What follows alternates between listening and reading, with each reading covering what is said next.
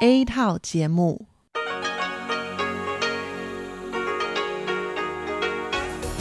Đây là Đài Phát thanh Quốc tế Đài Loan RTI.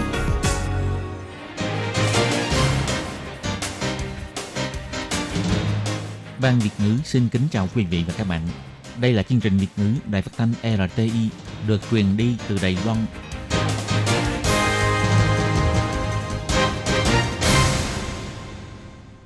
Hello, tôi Kim xin kính chào các bạn. Hoan nghênh các bạn đã đến với chương trình Việt ngữ ngày hôm nay của chúng tôi.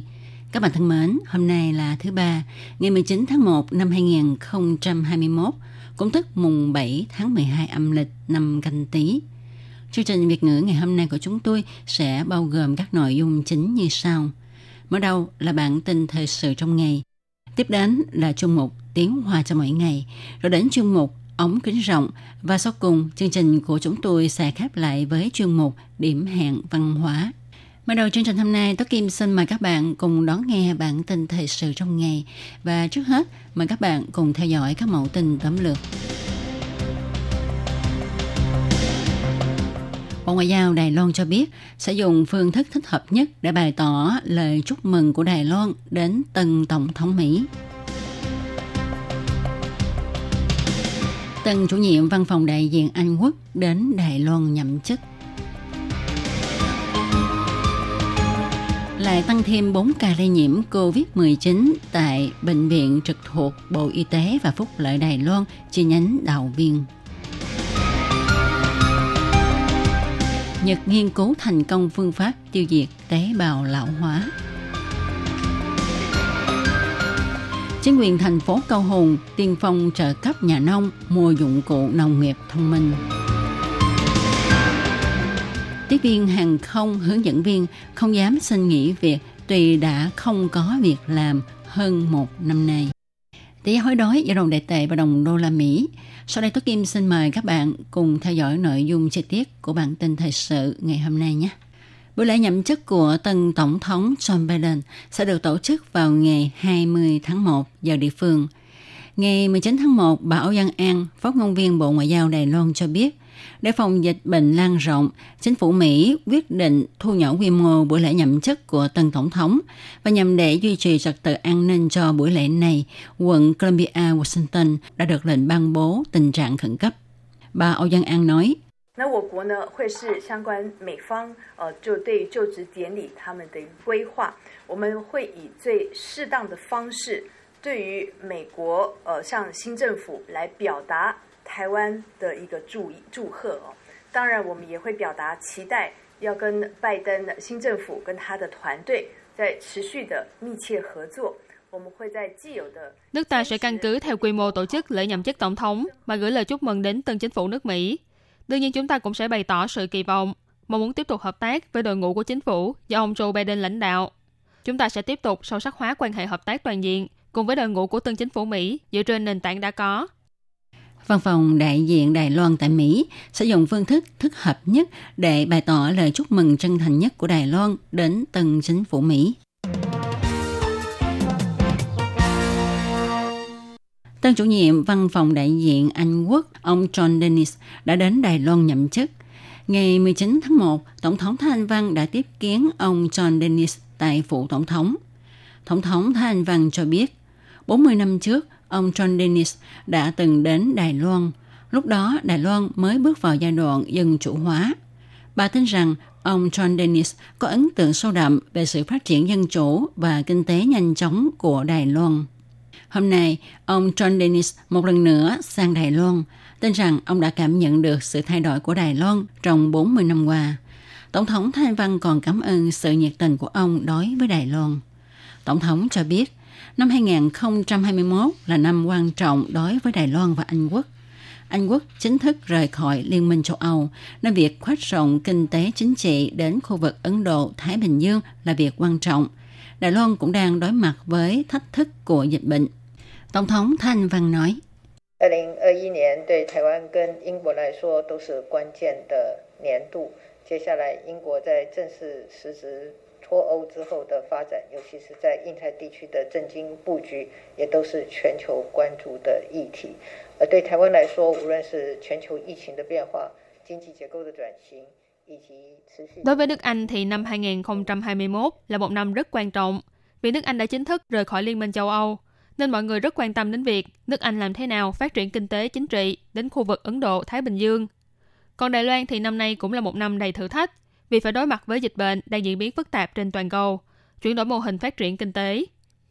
Ngoài ra, Tổng thống Thanh Văn còn cho biết, hiện nay dịch COVID-19 đang hoành hành, nên có lẽ Đài Loan và Anh Quốc sẽ có cơ hội hợp tác về lĩnh vực vật tư và vaccine phòng chống dịch. Hai bên cùng hỗ trợ lẫn nhau trong thời kỳ phòng chống đại dịch. Điều này cho thấy quan hệ bạn hữu hai bên rất kiên định. Bà tin rằng hai nước sẽ tiếp tục hợp tác và cùng góp sức cống hiến cho công tác phòng chống dịch bệnh trên toàn cầu. Sự kiện lây nhiễm COVID-19 tại Bệnh viện trực thuộc Bộ Y tế và Phúc Lợi chi nhánh Đào Viên lại lan rộng. Ngày 19 tháng 1, Trung tâm Chỉ đạo Phòng chống dịch bệnh Trung ương tuyên bố Bệnh viện trực thuộc Bộ Y tế và Phúc Lợi chi nhánh Đào Viên lại tăng thêm 4 trường hợp nhiễm COVID-19. Họ đều là những người có tiếp xúc với trường hợp thứ 863. Trong đó có 2 ca là người nhà của bệnh nhân 863. Đó là trường hợp 864 và 865. Một ca là nhân viên của bệnh viện, tức trường hợp 868. Một ca là kháng hộ công Việt Nam làm việc chăm sóc người bệnh trong bệnh viện, tức trường hợp 869. Trung tâm Chỉ đạo Phòng chống dịch bệnh Trung ương cho biết, trường hợp 864 865 là một nam giới hơn 50 tuổi và một nữ giới hơn 20 tuổi. Họ đều xuất hiện triệu chứng ho, chảy nước mũi, vì họ là người được khoanh vùng tiếp xúc với trường hợp thứ 863 nên họ được lấy mẫu xét nghiệm vào ngày 18 tháng 1 và hôm nay kết quả dương tính. Trường hợp thứ 868 là nữ y tá hơn 30 tuổi, đã lấy mẫu xét nghiệm vào ngày 15 và 17 tháng 1 nhưng kết quả đều âm tính. Tuy nhiên, ngày 18 tháng 1, bệnh nhân bị sốt, ngứa cổ họng và đau đầu nên đến bệnh viện kiểm tra lần nữa và hôm nay kết quả dương tính. Còn trường hợp thứ 869 là nữ kháng hộ công hơn 40 tuổi, người Việt Nam làm công việc chăm sóc người bệnh trong bệnh viện. Theo thống kê của Trung tâm Chỉ đạo Phòng chống dịch bệnh Trung ương, Đài Loan hiện có tổng cộng 868 trường hợp nhiễm COVID-19. Trong đó có 764 ca lây nhiễm từ nước ngoài, 65 ca lây nhiễm trong nước, 36 ca là thành viên của hạm đội Dumun, 2 ca lây nhiễm trong máy bay, một trường hợp chưa rõ nguồn lây nhiễm. Ngoài ra có một người, tức bệnh nhân số 530, đã loại trừ ra khỏi danh sách nhiễm bệnh. Trong số những người nhiễm bệnh có 7 trường hợp tử vong, 766 người kết thúc cách ly, 95 người đang cách ly và điều trị trong bệnh viện. Đoàn nghiên cứu của Nhật Bản thông qua thí nghiệm trên chuột đã thành công tiêu diệt được tế bào lão hóa. Sau đó xác nhận chức năng cơ thể chuột được cải thiện rõ rệt. Chuyên gia hy vọng nghiên cứu này có thể giải quyết triệt để vấn đề sức khỏe do lớn tuổi gây nên, đồng thời có thể sớm ứng dụng thành quả nghiên cứu này trên cơ thể người. Kết quả nghiên cứu này đã được đăng trên tập san khoa học Mỹ. Đoàn nghiên cứu cho biết một nghiên cứu này có thể giải quyết tận gốc các vấn đề về sức khỏe do tuổi già gây nên. Nó có thể giúp con người khỏe mạnh lâu hơn. Tuy nhiên, chúng ta vẫn còn nhiều điều chưa biết về cơ chế lão hóa. Chúng tôi sẽ tiếp tục tiến hành nghiên cứu. Hy vọng một ngày nào đó, nghiên cứu này có thể được ứng dụng trên cơ thể con người. Theo tuổi tác ngày càng cao, tế bào sẽ ngừng phân chia, dần dần không thể vận hành bình thường nữa. Từ đó khiến cho chức năng của cơ thể giảm dần và gây bệnh. Tế bào này được gọi là tế bào lão hóa. Đã nghiên cứu phát hiện chỉ cần protein GLS1 không thể vận hành thì tế bào lão hóa sẽ bị tiêu diệt. Do đó, đoàn nghiên cứu đã cho chuột già uống một loại thuốc ngăn chặn sự vận hành của protein GLS1. Kết quả cho thấy tế bào lão hóa trong cơ thể chuột được thí nghiệm bị tiêu hủy mất và có thể xác nhận chỉ số đường huyết bất thường và động mạch sơ cứng được cải thiện. Thành phố Cao Hùng đang nỗ lực hướng đến mục tiêu là thành phố thông minh, đồng thời cũng đang thúc đẩy nông nghiệp thông minh. Trưởng thư ký thành phố Cao Hùng, ông Dương Minh Châu cho biết, chính quyền thành phố sẽ trợ cấp phân nửa tiền mua các dụng cụ nông nghiệp thông minh cho nông dân – Do đó, nhà nông có thể làm đơn nộp cho Ủy ban Nông nghiệp để xin trợ cấp và chương trình trợ cấp này sẽ được thực thi từ tháng 2 đến cuối tháng 3 năm nay. Ông Dương Minh Châu cho biết, các dụng cụ nông nghiệp thông minh được chính quyền trợ cấp bao gồm công cụ sản xuất thông minh, máy đo nhiệt độ thông minh, hệ thống khống chế thông minh như máy cắt cỏ tự động, máy tưới tiêu giảm nhiệt tự động, vân vân. Mỗi đơn xin sẽ được trợ cấp cao nhất phân nửa số tiền mà nhà nông bỏ ra mua thiết bị thông minh. Ở Cao Hùng đã có nhà nông kết hợp với chính quyền xây dựng vườn trồng táo thông minh. Hiện nay, vườn táo đã được thiết kế hệ thống tự động khống chế nhiệt độ trong vườn táo. Với hệ thống trồng táo thông minh này, nhà vườn có thể tiết kiệm được nhân lực, thời gian, giảm thấp tác hại của môi trường, thời tiết, nâng cao chất lượng của trái táo, là có thể điều tiết thời kỳ tăng trưởng của táo để nhà vườn có thể thu lợi đến mức cao nhất. Chính quyền thành phố Cầu Hùng khích lệ nhà nông chuyển đổi mô hình sản xuất trở thành ngành nông nghiệp thông minh – học cách bón phân và phun thuốc thông minh, kinh doanh sản xuất nông nghiệp thông minh vì nó sẽ giúp cho nhà nông tiết kiệm được từ 50 đến 90% nhân lực, thời gian canh tác. Xin mời mọi người hãy thắt dây an toàn, kéo lưng ghế thẳng đứng, xếp bàn và kệ gác chân lại. Xin kính chúc mọi người có chuyến du lịch vui vẻ. Cô tiếp viên hàng không hơn 20 tuổi này với 4 năm kinh nghiệm làm việc đã phải nghỉ không lương từ tháng 3 năm ngoái. Công việc mỗi tháng của cô giảm đi nhiều cho nên thu nhập cũng giảm theo.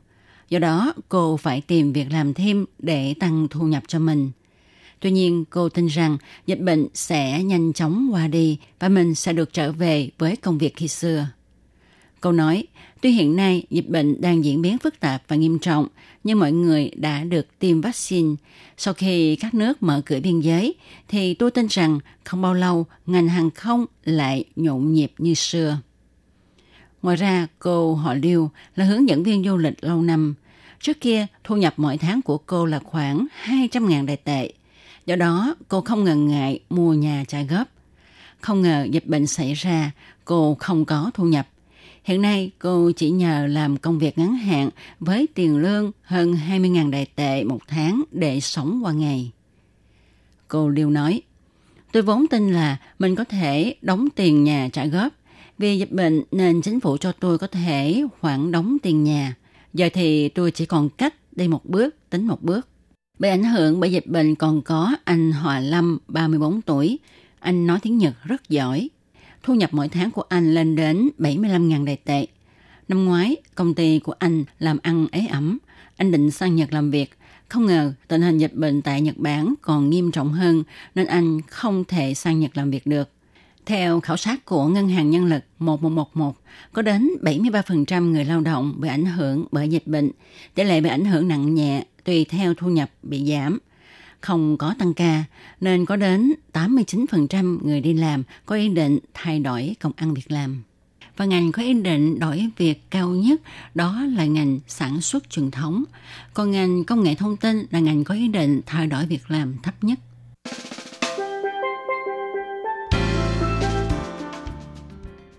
Các bạn thân mến, tỷ giá hối đoái giữa đồng đại tệ và đồng đô la Mỹ của chiều ngày 19 tháng 1 và sáng ngày 20 tháng 1 năm 2021 vẫn là 28,243 đại tệ đổi 1 đô la Mỹ.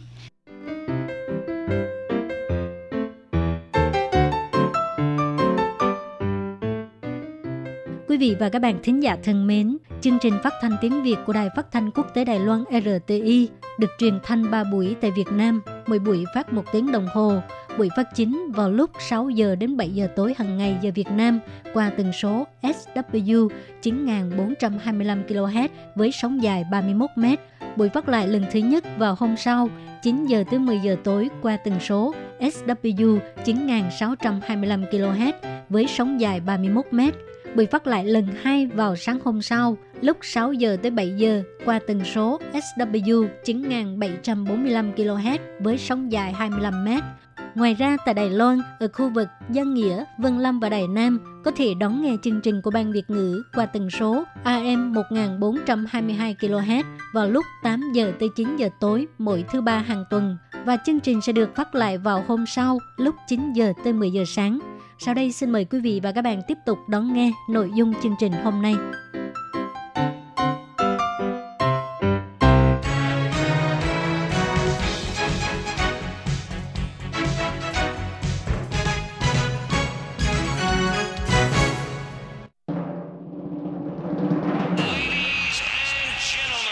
Quý vị đang đón nghe chương trình Việt ngữ Đài RTI truyền thanh từ Đài Loan.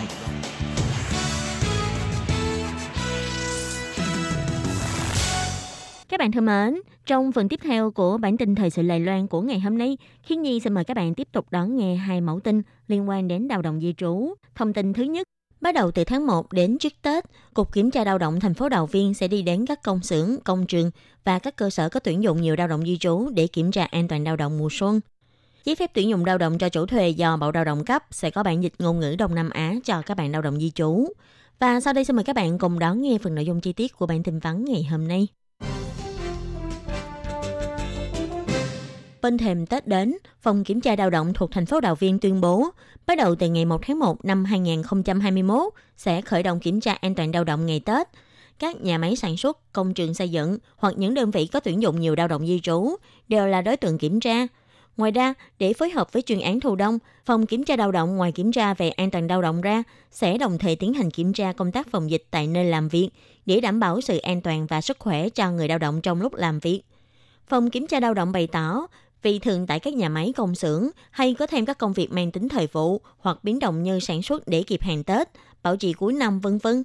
Nhân viên máy móc và thiết bị thường sẽ bận rộn hơn hay thường xuyên ra vào nơi làm việc. Đây có thể nói là thời điểm có nhiều rủi ro tai nạn trong lúc làm việc. Bắt đầu từ tháng 1 năm 2021 cho đến trước Tết Nguyên đáng, phía phòng kiểm tra lao động sẽ tiến hành kiểm tra an toàn lao động mùa xuân, đốc thúc các doanh nghiệp, nhà xưởng phải thực hiện tốt các cơ chế phòng chống tai nạn rủi ro. Phòng kiểm tra lao động chỉ ra, Năm nay sẽ đi đến các nhà máy, nhà xưởng, công trường xây dựng và những đơn vị có tuyển dụng nhiều lao động di trú để kiểm tra môi trường làm việc. Ngoài ra còn kiểm tra không định kỳ đối với các công trình tu sửa tạm thời như là dàn giá bản quảng cáo, nóc nhà hoặc các công tác bảo trì cuối năm. Theo dõi đốc thúc để các doanh nghiệp cơ sở quan tâm đến vấn đề an toàn tác nghiệp, tăng cường công tác phòng chống tai nạn trong lao động và công tác phòng dịch đối với các ngành nghề có rủi ro cao, tuân thủ quy định phòng chống làm việc quá sức, Do chịu sự ảnh hưởng của dịch bệnh, năm nay công tác kiểm tra an toàn lao động của thành phố Đào Viên sẽ gia tăng thêm phần hướng dẫn về tự chủ quản lý phòng dịch đối với các doanh nghiệp cơ sở, trong đó bao gồm có soạn thảo và xúc tiến kế hoạch phòng dịch tại nơi làm việc hay không, quản lý sức khỏe, tuyên truyền và hướng dẫn vệ sinh an toàn lao động, phân luồng quản lý đối với lao động di trú vân vân. Phòng kiểm tra lao động cũng nhắc nhở các doanh nghiệp cơ sở phải tuân theo những điều cần chú ý về công tác quản lý việc đi làm, cuộc sống và hành tung của lao động di trú, theo hướng dẫn chủ thuê tuyển dụng lao động di trú trước tình hình dịch viêm phổi truyền nhiễm đặc biệt nghiêm trọng. Các biện pháp liên quan bao gồm biện pháp tuyên truyền hướng dẫn tăng cường phòng dịch, phân luồng quản lý tại nơi làm việc và ký túc xá, tăng cường quản lý cuộc sống của lao động di trú. Những người có triệu chứng liên quan phải nhanh chóng hỗ trợ để đưa đi khám bác sĩ ngay. Khi sắp xếp chỗ ở cho lao động di trú, tốt nhất là một người một phòng. Về mặt an toàn nơi làm việc, Phòng Kiểm tra An toàn lao động mùa xuân năm nay sẽ tập trung vào kiểm tra các khoản tăng cường như quản lý việc nhân viên bảo trì cuối năm và máy móc ra vào nơi làm việc, thực hiện thông báo nguy hiểm tác nghiệp, phải có biện pháp phòng chống té ngã khi sửa chữa những chỗ ở trên cao ở nhà xưởng hoặc nóc nhà, cũng như là kiểm tra về công tác phòng chống nguy hiểm trên cao, rơi rớt, điện giật, đổ, sập, va chạm hoặc vật lạ từ trên cao rơi xuống tại công trường xây dựng, cũng như là có biện pháp phòng chống việc người lao động quá lao lực công việc quá tải dẫn đến bị bệnh, như là kiểm tra về thời gian luân phiên ca làm, thời gian làm việc ban đêm, thời gian làm việc bình thường, vân vân. Tiếp sau đây là thông tin thứ hai, để đảm bảo quyền lợi của lao động di trú nước ngoài khi sinh sống và làm việc tại Đài Loan, bắt đầu từ năm 2021 trở đi, khi Bộ Lao động cấp giấy phép tuyển dụng lao động cho chủ thuê, sẽ đồng thời cung cấp bản chính và bản dịch bằng tiếng mẹ đẻ cho lao động di trú. Trong thời gian gần đây, Bộ Lao động sẽ gửi công văn thông báo cho các chính quyền địa phương, tăng cường tuyên truyền hướng dẫn chủ thuê. Khi nhận được giấy phép này thì phải chuyển giao lại cho lao động di trú. Trong công văn cũng chỉ rõ, giấy phép tuyển dụng người nước ngoài có thể liên quan đến quyền lợi của người lao động di trú khi làm việc tại Đài Loan. Vì thế, bắt đầu từ năm 2021, khi cấp giấy phép tuyển dụng lao động di trú cho chủ thuê, thì cũng sẽ gửi bản chính và bản dịch bằng tiếng mẹ đẻ cho người lao động liên quan. Căn cứ theo quy định của điểm 2 khoảng 2 điều 5 trong luật dịch vụ Việt Nam. Chủ thuê chiêu mộ hay tuyển dụng nhân viên, không được phép tự ý giữ lại các giấy tờ liên quan giấy phép lao động khi không được sự đồng ý của nhân viên. Nếu chủ thuê giữ lại giấy phép tuyển dụng, trái với ý nguyện của người lao động, sẽ bị xử phạt theo quy định của pháp luật.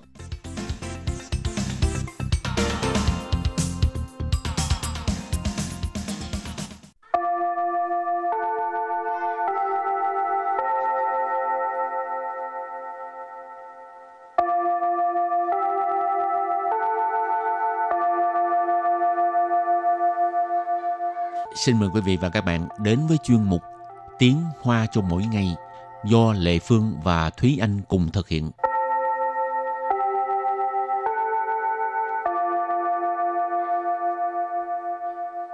Thúy Anh và Lệ Phương xin kính chào quý vị và các bạn. Chào mừng các bạn cùng đến với chuyên mục Tiếng Hoa cho mỗi ngày ngày hôm nay. Hè tới là nghĩ tới uh, bãi biển, nghĩ tới bãi biển là Lệ Phương rất muốn được đi uh, tới cái khu mà mà Tu Cha Xuân Ừ, mà có những cái ngôi nhà rồi có bãi biển riêng cảm giác hẳn sẵn sâu ha? Ừ rất là cao cấp. Ừ. à, muốn đi đảo phú quốc ghê mà bây giờ không được bay qua việt nam rồi. Thế anh bao giờ đi đảo phú quốc chưa? Dạ chưa? Có muốn đi không? Ừ cũng muốn đi nhưng mà không có tới nỗi tha thiết là muốn đi cho lắm. Dạ hả? Ừ. Lại phương rất là muốn đi tại vì mỗi lần thấy người ta úp lên cái video ở phú quốc á ừ. là tự nhiên thấy thèm ghê à thôi làm việc trước cái đã. À, hôm nay mình cũng học về cái uh, chủ đề là nói về cách ăn mặc trong mùa hè. Ừ. thì trước tiên mình sẽ làm quen với các từ vựng ha. Từ đầu tiên là từ. Hải than phân. Hải than phân. Hải than phân. Hải than phân. Nghĩa là phong cách bãi biển. Phân ở đây là cái phong cách ha. Rồi hải than thì là bãi biển. Từ tiếp tục là Tù giả Tù giả Tù giả Tù giả tức là đi nghỉ mát ha. Còn ngoài trừ từ tu giả thì chúng ta cũng có thể học thêm cái từ tu giả xuân mà hồi nãy chị Lệ Phương có nhắc đến. Ý là resort hoặc là những cái khách sạn ờ, để mà nghỉ mát đó thì mình gọi là tu giả xuân.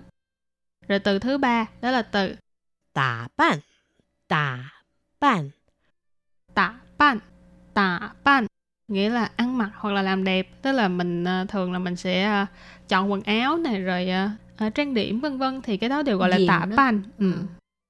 tiếp tục là an vị an vị an vị an vị là an ủi từ cuối cùng. Luận luận luận tức là luận liệu nghĩa là đến lượt hoặc là luân phiên. Thường là mình nói là à, luận tàu nị là tức là đến phiên bạn rồi đến lượt bạn rồi. Ừ. Đến phiên ai đây? Rồi không biết nhưng mà bây giờ là bước sang phần à, đối thoại nha. tới phiên đối thoại À, đến phiên đối thoại à?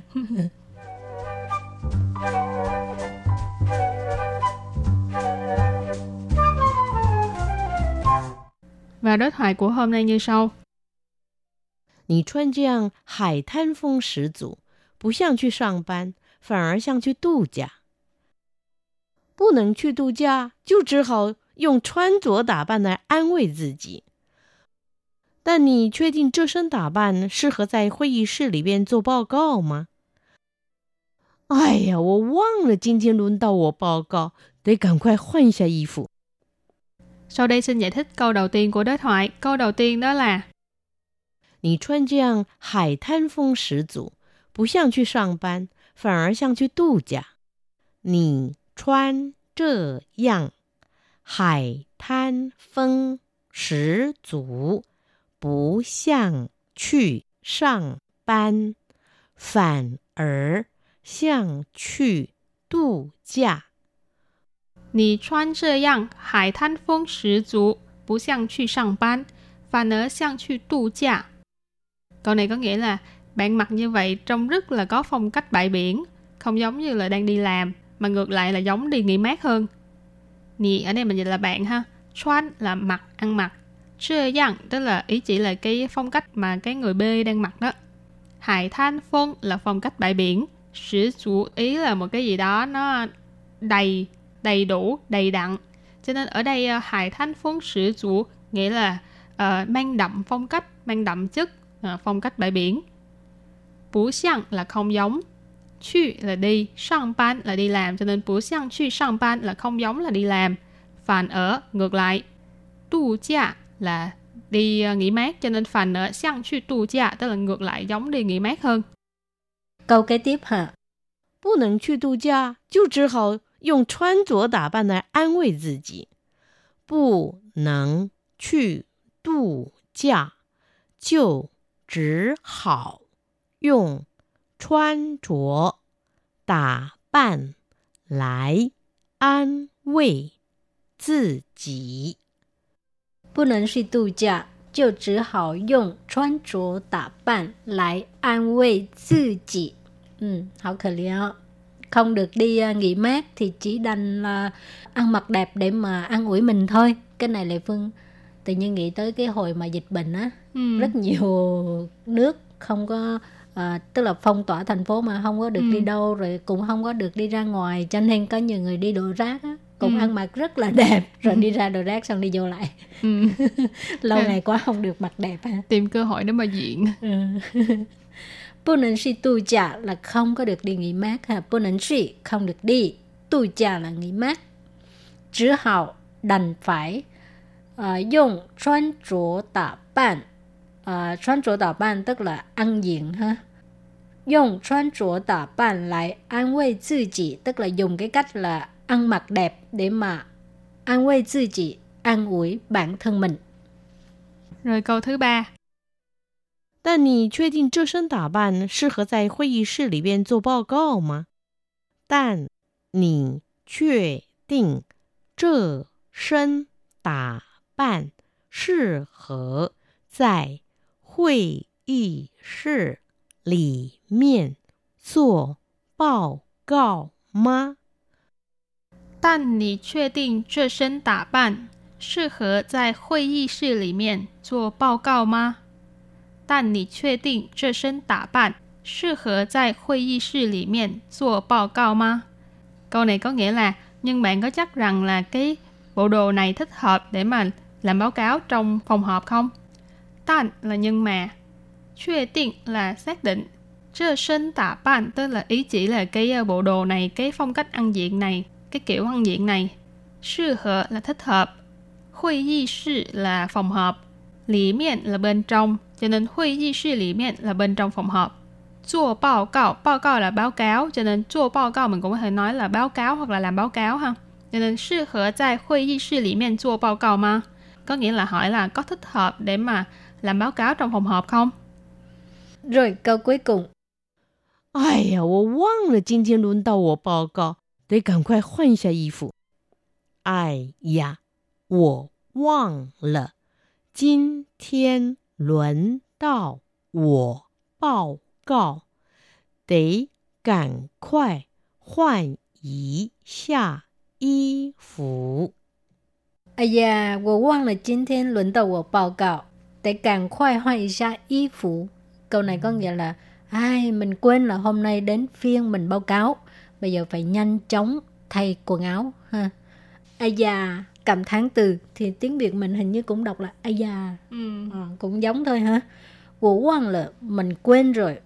Jin thiên luận tàu của báo cáo. Hôm nay đến phiên mình báo cáo. Jin thiên là hôm nay. Luận tàu của là đến phiên mình. Báo cáo là báo cáo ha. Tẩy là phải. Càng khỏe mau mau nhanh chóng hoa ý xa y phụ hoan là thay Hoan ý xa y phục, thay quần áo. Cái từ tiếng Hoa hay có cái gì ý xa ha. Ừ. Cái gì cũng có ý xa nhưng mà mình hoan ý xa y phục là mình không nên nói là thay quần áo một chút. Ừ. Tức là hoan ý xa y phục thì mình nói mình thay quần áo thôi. Ha. Ừ. Rồi và trước khi chấm dứt bài học hôm nay, chúng ta ôn tập lại nhé.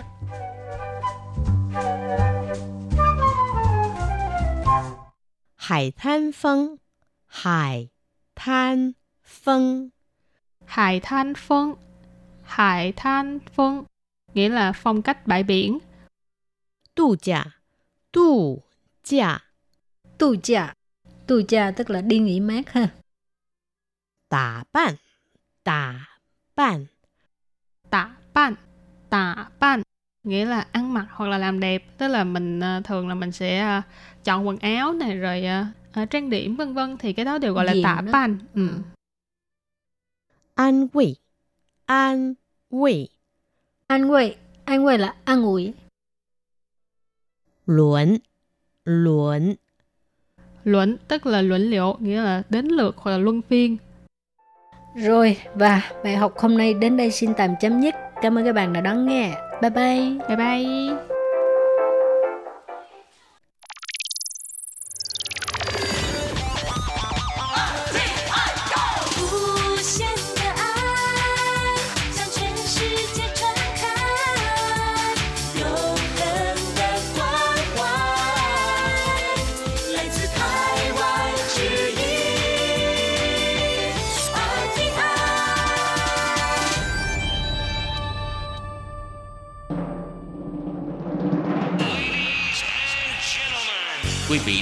Đang nghe chương trình Việt ngữ Đài RTI truyền thanh từ Đài Loan.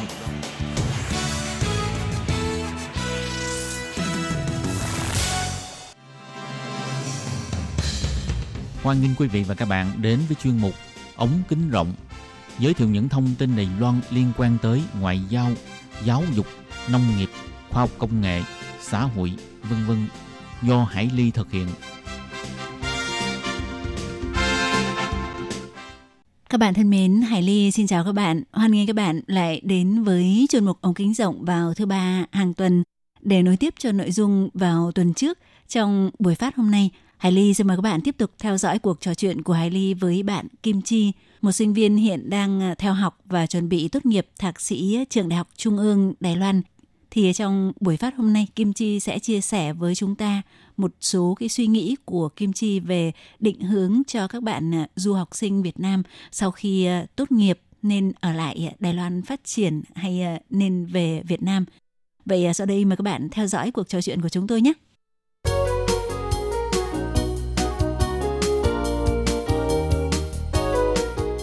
Ờ, Kim Chi có thể chia sẻ một chút là thông thường thì định hướng của những ờ, người như là Kim Chi chẳng hạn, như là mình học ờ, hết thạc sĩ ở Đài Loan ấy, thì mình sẽ xác định là ở Đài Loan để tiếp tục ừ, học cao hơn tiến sĩ chẳng hạn, hay là ờ, đa phần các bạn sẽ mong muốn là học đến thạc sĩ là đủ rồi, sau đó thì mình có thể ở lại Đài Loan để tìm kiếm một công việc để mình có thể làm việc lâu dài, thậm chí là có ý định định cư thì không biết là cái xu hướng chung của các bạn mà sau khi mà học xong tại Đài Loan thì các bạn thường là có những cái mong muốn là phát triển tại Đài Loan hay là về Việt Nam mình ạ?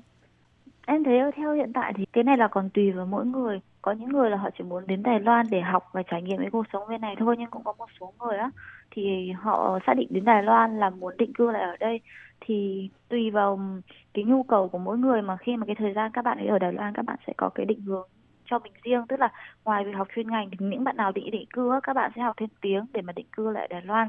Còn Ờ, có nhiều bạn thì ngay khi kể cả học xong đại học rồi các bạn ấy cũng đã có ý định là ở lại Đài Loan để ờ, tìm việc và hoặc là học lên sau đó là vừa học để vừa tìm những công việc phù hợp với lại uh, cái định hướng cá nhân cái khả năng của mình với lại là có thể lo được cho cái uh, có một cái mức lương để chi trả cho cuộc sống.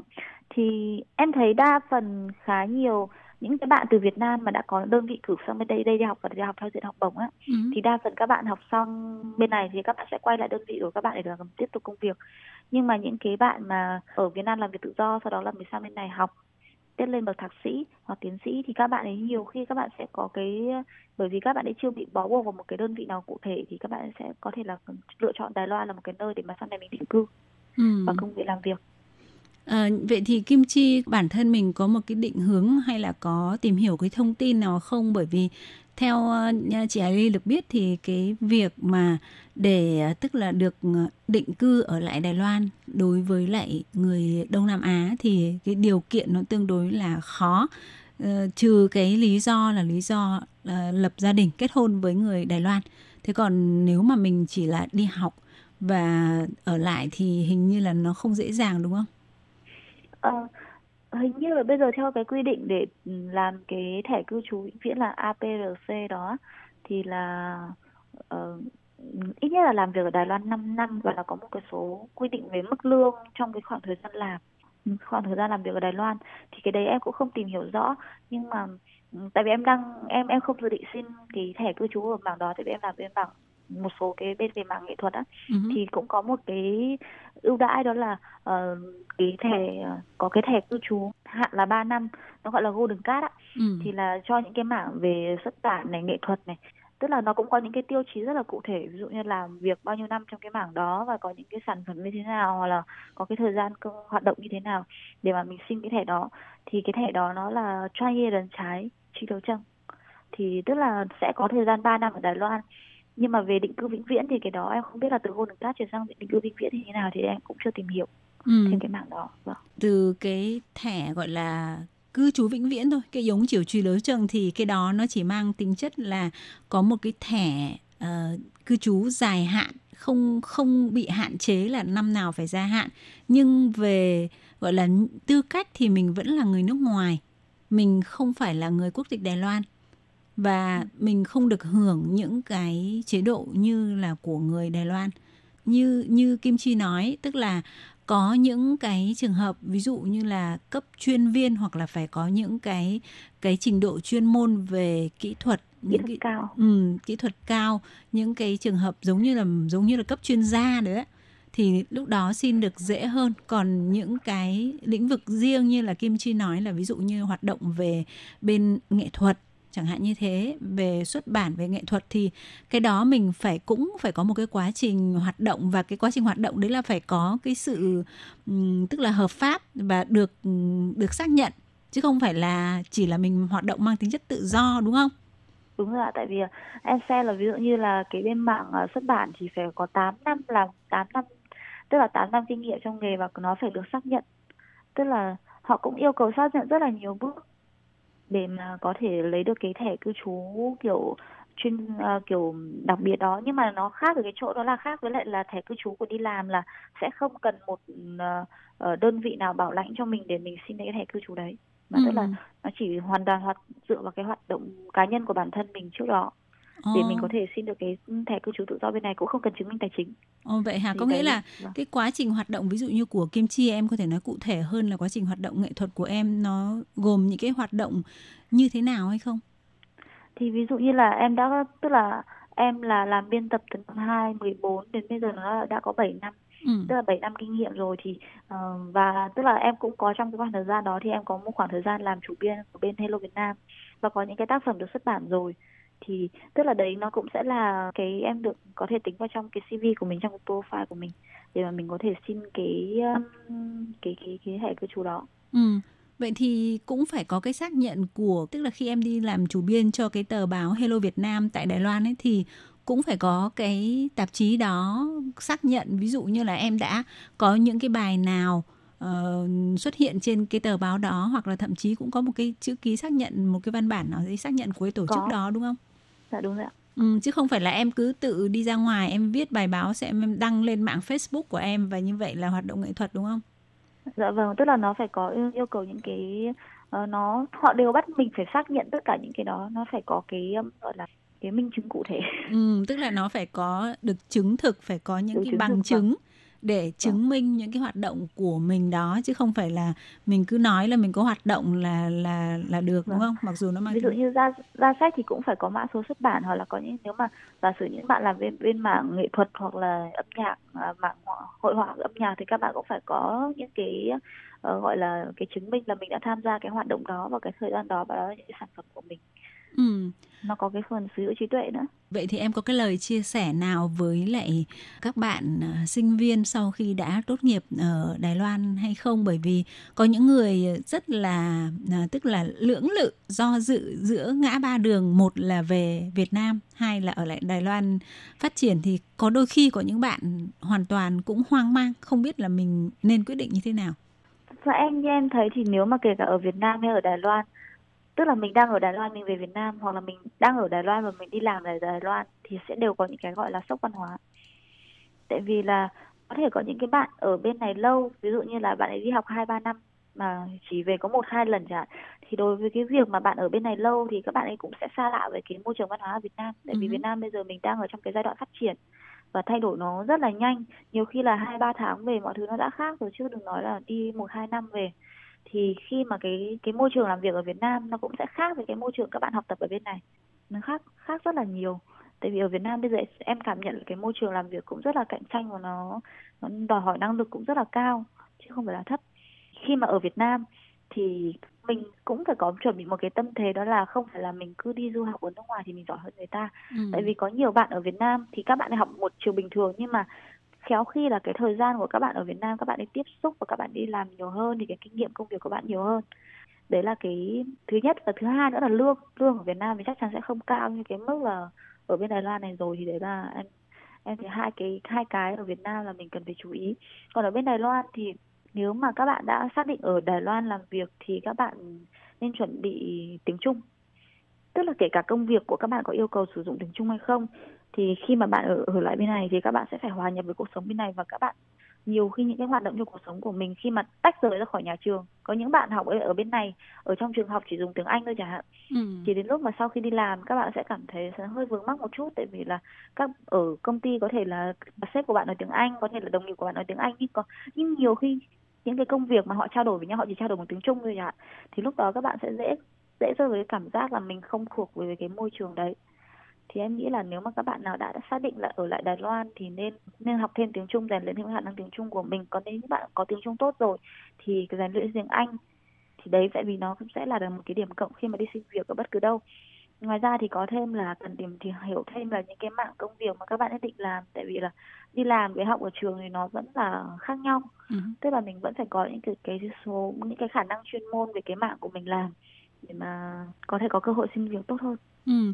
Và được ờ, biết là hình như là Kim Chi có ý định sẽ tổ chức một cái buổi ờ, chia sẻ với các bạn uh, sinh viên gặp gỡ với nhau, chia sẻ cái uh, kinh nghiệm là muốn ở lại Đài Loan để tìm công việc hay là những cái hướng đi sau đó thì không biết là bây giờ đã có cái thời gian ấn định chưa và có thể uh, chia sẻ một chút nếu mà các bạn có nhu cầu có thể đến dự được không ạ?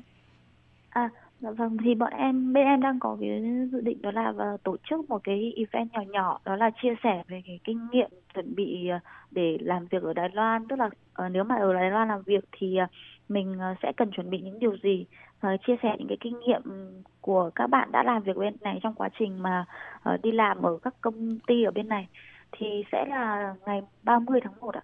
Ồ. Thời gian được chọn là ngày 30 tháng 1. À, thời và gian vào... cụ thể mấy giờ và địa điểm ở đâu ạ? Uh, địa, thời gian là một rưỡi ạ. Một rưỡi đến bốn rưỡi. Địa điểm là ở um, số 161 đường Trung San Tung Lu Ơ Toan Trung Ly Thảo Yuan ạ. Ờ, Thảo Yuan Thảo Yuan Sư Trung Ly Truy uh, Trung San Tung Lu Ơ Toan Y Liêu Y Hạo đó là ờ, văn phòng của tờ tạp chí của Hello Việt Nam đúng không? Hello Việt Nam dạ vâng. Nơi mà Kim Chi đã làm chủ biên khá nhiều năm thì lần này rất là may mắn là bên em có mời được uh, uh, hai bạn uh, là một là bạn uh, Sophie là uh, một trong những cây viết của bên uh, blog uh, Solis Tăng thì các bạn ấy chuyên viết về cuộc sống ở Đài Loan bên này và cá nhân bạn Sophie thì bạn ấy cũng có kinh nghiệm là làm việc ở bên này 5 năm rồi. 4 5 năm rồi.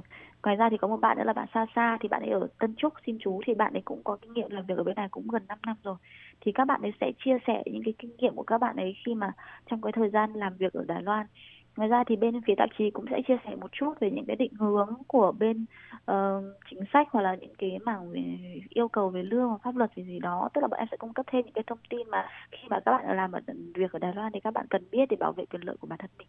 Ừ. Vậy thì à, rất là à, cảm ơn Kim Chi đã chia sẻ thông tin và cũng à, xin chúc cho cái buổi chia sẻ tọa đàm của Hello Việt Nam kết hợp với một số các cái bạn đã có kinh nghiệm đi làm sẽ được diễn ra thành công và sẽ chia sẻ giao lưu được nhiều kinh nghiệm cho các bạn sinh viên học sinh Việt Nam tại Đài Loan. Cảm ơn chị. Ừ và Hải Ly cũng hy vọng là trong cái thời gian mà diễn ra dịch bệnh này thì có thể là uh, sinh viên chúng ta tại đây uh, có thể sẽ gặp một số cái khó khăn nhưng mà uh, chúng ta có thể dựa vào cái sự uh, chia sẻ thông tin với nhau để cùng tìm ra cơ hội cũng như là đây là cái dịp mà chúng ta có thể tĩnh lại để suy nghĩ về cái phương hướng cuộc sống về cái uh, sự nghiệp về cái con đường học tập của chúng ta tiếp theo. Và cũng xin chúc cho Kim Chi là luôn luôn khỏe mạnh xinh đẹp và sẽ uh, thuận lợi uh, trong cái con đường học tập của mình ở Đài Loan xin uh, cảm ơn Kim Chi. Dạ vâng, em cảm ơn chị ạ. Vâng và chuyên mục của Hải Ly hôm nay cũng xin được khép lại à, tại đây. Xin chào tất cả các bạn thính giả và chào Kim Chi. Bye bye.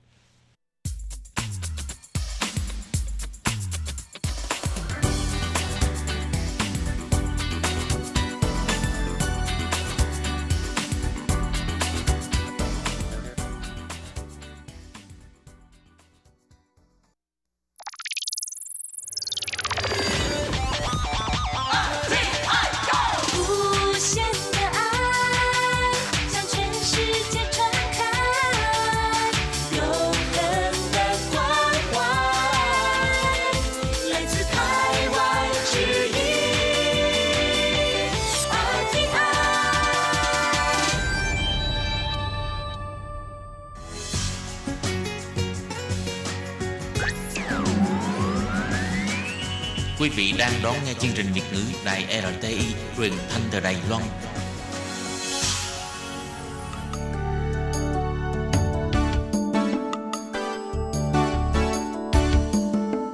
Chào mừng quý vị đến với chương mục Điểm hẹn văn hóa do Khiết Nhi phụ trách.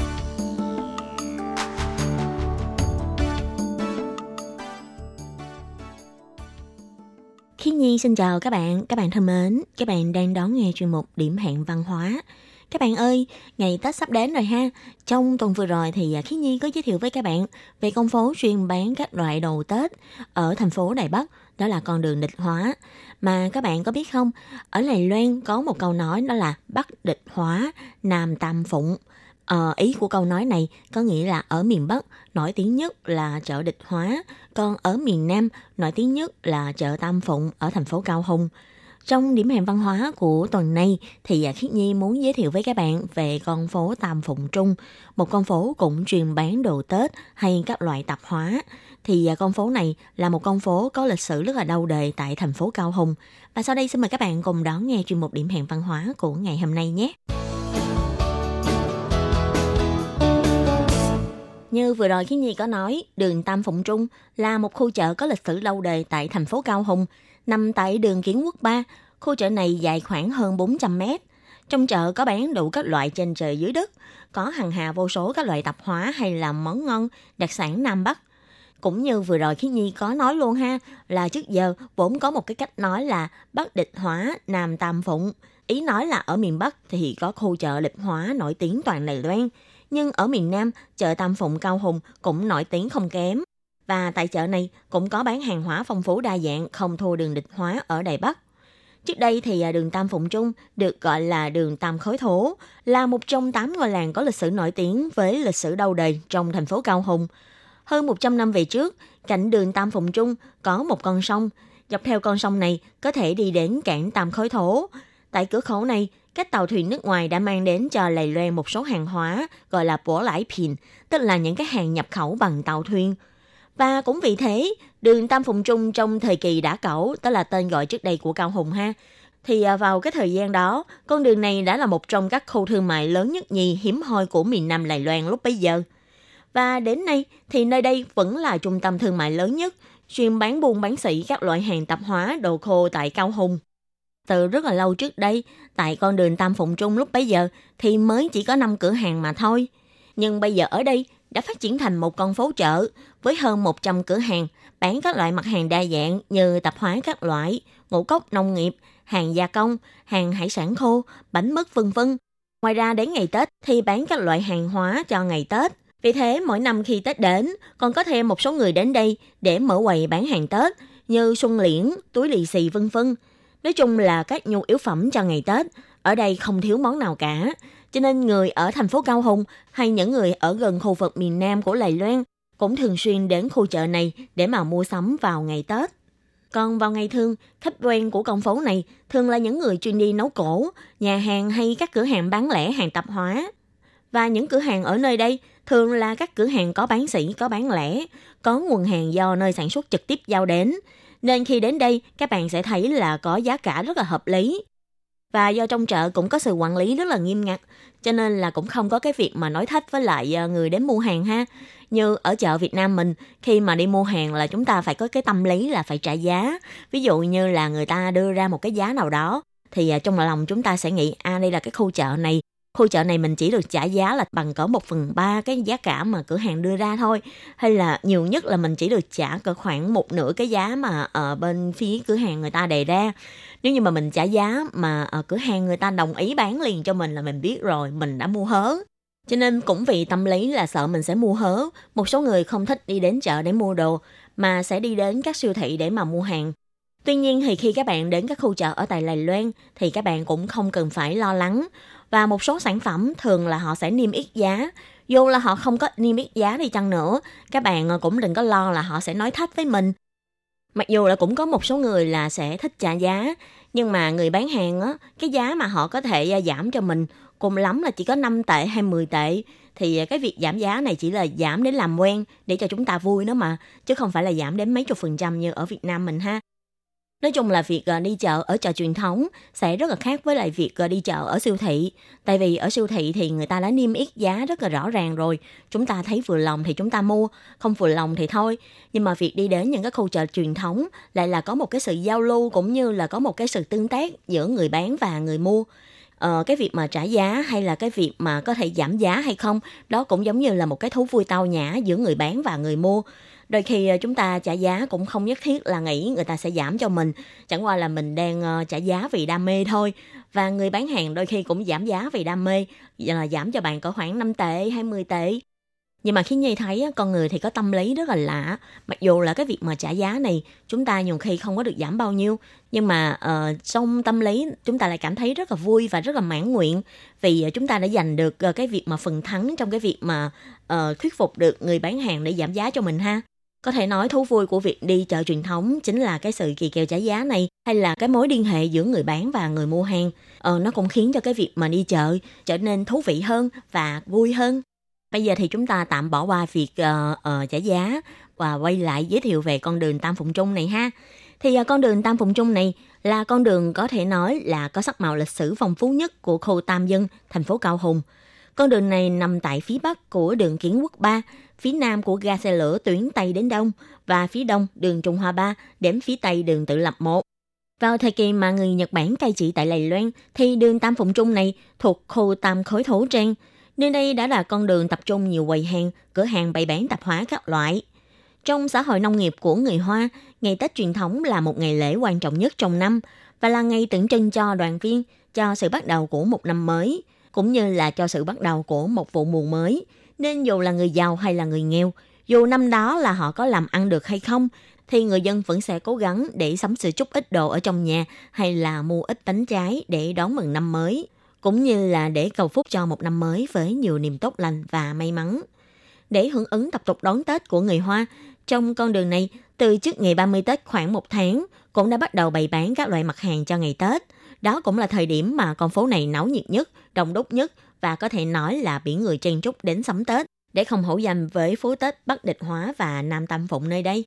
Còn vào ngày thường thì mặt hàng được bán phổ biến nhất ở đây chính là nấm hương, tỏi và các loại tạp hóa Nam Bắc. Nhưng khi Tết đến tại khu phố Tam Phụng Trung này thì ngoài những mặt hàng này còn bán rất là nhiều các loại sản phẩm để phục vụ cho ngày Tết.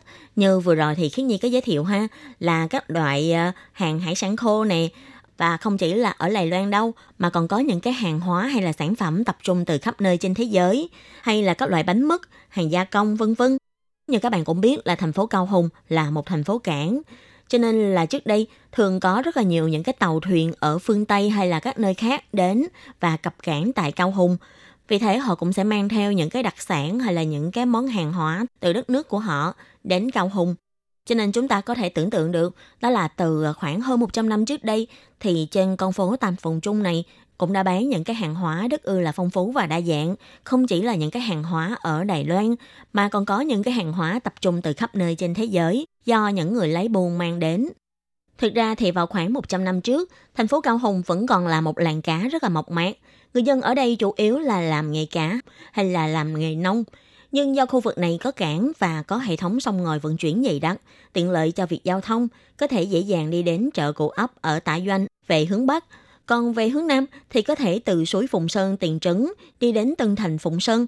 Vì thế, ngoài khu Diêm Trình có thể nhờ thế mà dừng phát triển, khu Tam Phụng Trung vì gần suối Tam Khối Thổ và khu trung tâm vận chuyển đường thủy, nên cũng vì thế mà nơi đây cũng phất lên trở thành trung tâm bán sỉ. Trong thời kỳ người Nhật Bản cai trị, người Nhật còn cho xây dựng trường trung học Cao Hùng tại gần đây. Trường trung học cùng với trạm xe lửa mới xây vào năm 1941 đã vô hình chung tạo thành một khu phát triển mới, một khu dân cư mới. Các cửa hàng tại khu vực Tam Phụng mọc lên ngày càng nhiều. Thực ra thì con đường Tam Phụng này gồm có 3 đoạn là Tam Phụng Tiền, Tam Phụng Trung và Tam Phụng Hậu. Nhưng khu nhiều cửa hàng nhất và sầm uất nhất lại chính là đường Tam Phụng Trung. Và ba con đường này đều thuộc khu Tam Khối Thổ trước đây, cũng là khu mua sắm có lịch sử lâu đời nhất của Cao Hùng. Sau khi chiến tranh Thái Bình Dương kết thúc, thì con đường này từng một thở trở thành con đường hoang. Mãi đến thời kỳ chính quyền Trung Hoa Dân Quốc đến tiếp quản lại Lài Loan, thì con đường này mới dần dần khôi phục lại diện mạo sầm quốc tấp nập buôn bán của năm xưa. Tuy nhiên thì người Hoa thường có một câu nói là hảo chuyện vua chẳng, tức là những cái cảnh tốt thường sẽ không được lâu. Vào những năm 1990 trở về sau, do sự phát triển của kinh tế và xã hội ở Đài Loan, thì tại Đài Loan cũng lần lượt xuất hiện các hệ thống siêu thị lớn. Và thường các siêu thị này do xét đến tâm lý của người tiêu dùng, các siêu thị này đều có thiết kế thêm bãi đậu xe để người dân có thể tiện đi mua sắm và đi lại. Vì thế mà trở thành một trong những nơi mà rất là thích hợp cho người dân đến mua sắm. Đồng thời, những siêu thị này cũng đã trở thành những đối thủ cạnh tranh đáng gờm của các chợ truyền thống. Đường Tam Phụng Trung do vị thế hạn chế và đậu xe khó khăn. Nếu như mà các bạn từng đến chợ Bến Thành ở Sài Gòn hay là khu phố cổ ở Hà Nội thì các bạn sẽ hiểu được là việc đi mua sắm ở những khu chợ truyền thống thực ra cũng có rất là nhiều điều bất tiện, đặc biệt là việc đậu xe. Nên việc xuất hiện của các siêu thị cùng với lại bãi đậu xe tiện lợi đã gây nên rất là nhiều sự ảnh hưởng với việc kinh doanh của các chợ truyền thống, trong đó có đường Tam Phụng Trung. Vì sao các thương gia ở đây đã được sự hỗ trợ của phía Bộ Kinh tế để thành lập hội xúc tiến phát triển cơ hội kinh doanh đường Tam Phụng Trung, hy vọng có thể xây dựng lại hình tượng thương hiệu của con phố này, quản lý nghiêm ngặt về chất lượng sản phẩm để người tiêu dùng có thể yên tâm mua sắm tại đây. Và họ cũng đã nâng cấp dịch vụ của mình để người mua đến mua sắm có thể được hưởng giá sỉ ưu đãi hơn các siêu thị và khu mua sắm lớn. Ngoài ra, họ cũng đã cho sửa sang lại cơ sở hạ tầng tại khu vực này, đồng thời cho xây dựng biểu tượng Phụng Hoàng Lửa bảy màu tại lối vào của đường tự lập 1, tượng trưng cho sự kết nối truyền thống từ đời này sang đời khác trên con phố cổ này. Đồng thời cũng ngụ ý cho sự làm ăn phát đạt. Thông qua những sự cố gắng này, con phố Tam Phụng Trung cũng dần phục hồi lại sinh khí. Năm 2011, nơi đây đã từng được dùng để làm cảnh quay trong bộ phim thần tượng Tôi và người anh em ân của tôi. Và ngày nay thì khu thương mại này đã trở thành một con phố mua sắm đầy sức sống. Trên phố là những con đường đã được lát gạch đá hoa cương, những cửa hàng được tân trang lại đã giúp khu mua sắm này xây dựng lại diện mạo mới cho khu chợ có lịch sử lâu đời, cũng như là giúp những ngành nghề truyền thống có cơ hội được phát triển mới. Và sự khẳng định của người tiêu dùng cũng một phần giúp cho con đường này sống lại. Khẩu hiệu của con đường này chính là ba tốt và một công đạo. Sanh hậu y cung tao. Và ba tốt ở đây chính là phục vụ tốt, tính dụng tốt, phẩm chất tốt. Còn công đạo tức là giá tiền phải công đạo.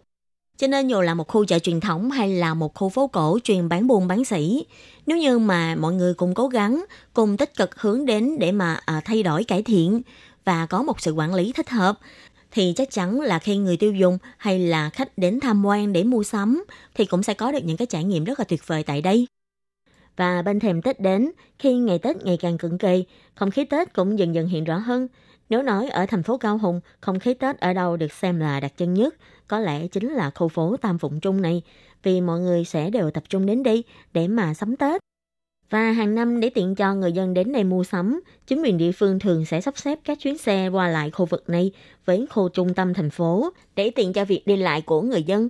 Nếu như mà người dân không thể tự lái xe đến đây và không có nhiều chỗ đậu xe thì người dân cũng có thể tự đón xe để mà đến đây.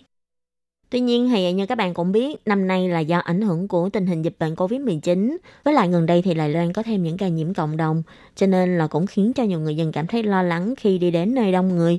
Ừ, Khiến Nhi cũng xin nhắc nhở với các bạn, nếu như mà các bạn có đi mua sắm hay là đi đến những cái nơi đông người thì các bạn hãy nhớ chú ý đến cái việc mà làm tốt công tác phòng dịch của bản thân mình ha. Tại vì ờ, người ta hay nói mà phòng bệnh hơn chữa bệnh. Nói chung là chúng ta cố gắng để mà có thể giữ khoảng cách xã hội với người khác. Nếu như ở trong nhà thì à, phải giữ khoảng cách trên 1,5 mét, còn ở ngoài trời thì giữ khoảng cách là 1 mét. Trong trường hợp mà không thể nào giữ khoảng cách xã hội thì các bạn phải nhớ là đeo khẩu trang. Ngoài ra thì cũng phải thường xuyên chú ý vệ sinh đôi bàn tay của mình ha. Nói chung là chúng ta phải giữ gìn sức khỏe để có thể à, vui vẻ, tươi trẻ, mạnh khỏe để mà đón năm mới ha. Và các bạn thân mến, chuyên mục điểm hẹn văn hóa của tuần này với chủ đề về con phố bán hàng Tết Tam Phụng Trung ở thành phố Cao Hùng do Khí Nhi biên tập và thực hiện cũng xin tạm khép lại tại đây. Cảm ơn sự chú ý, lắng nghe của quý vị và các bạn. Xin thân ái, chào tạm biệt các bạn và hẹn gặp lại các bạn vào tuần sau. Bye bye!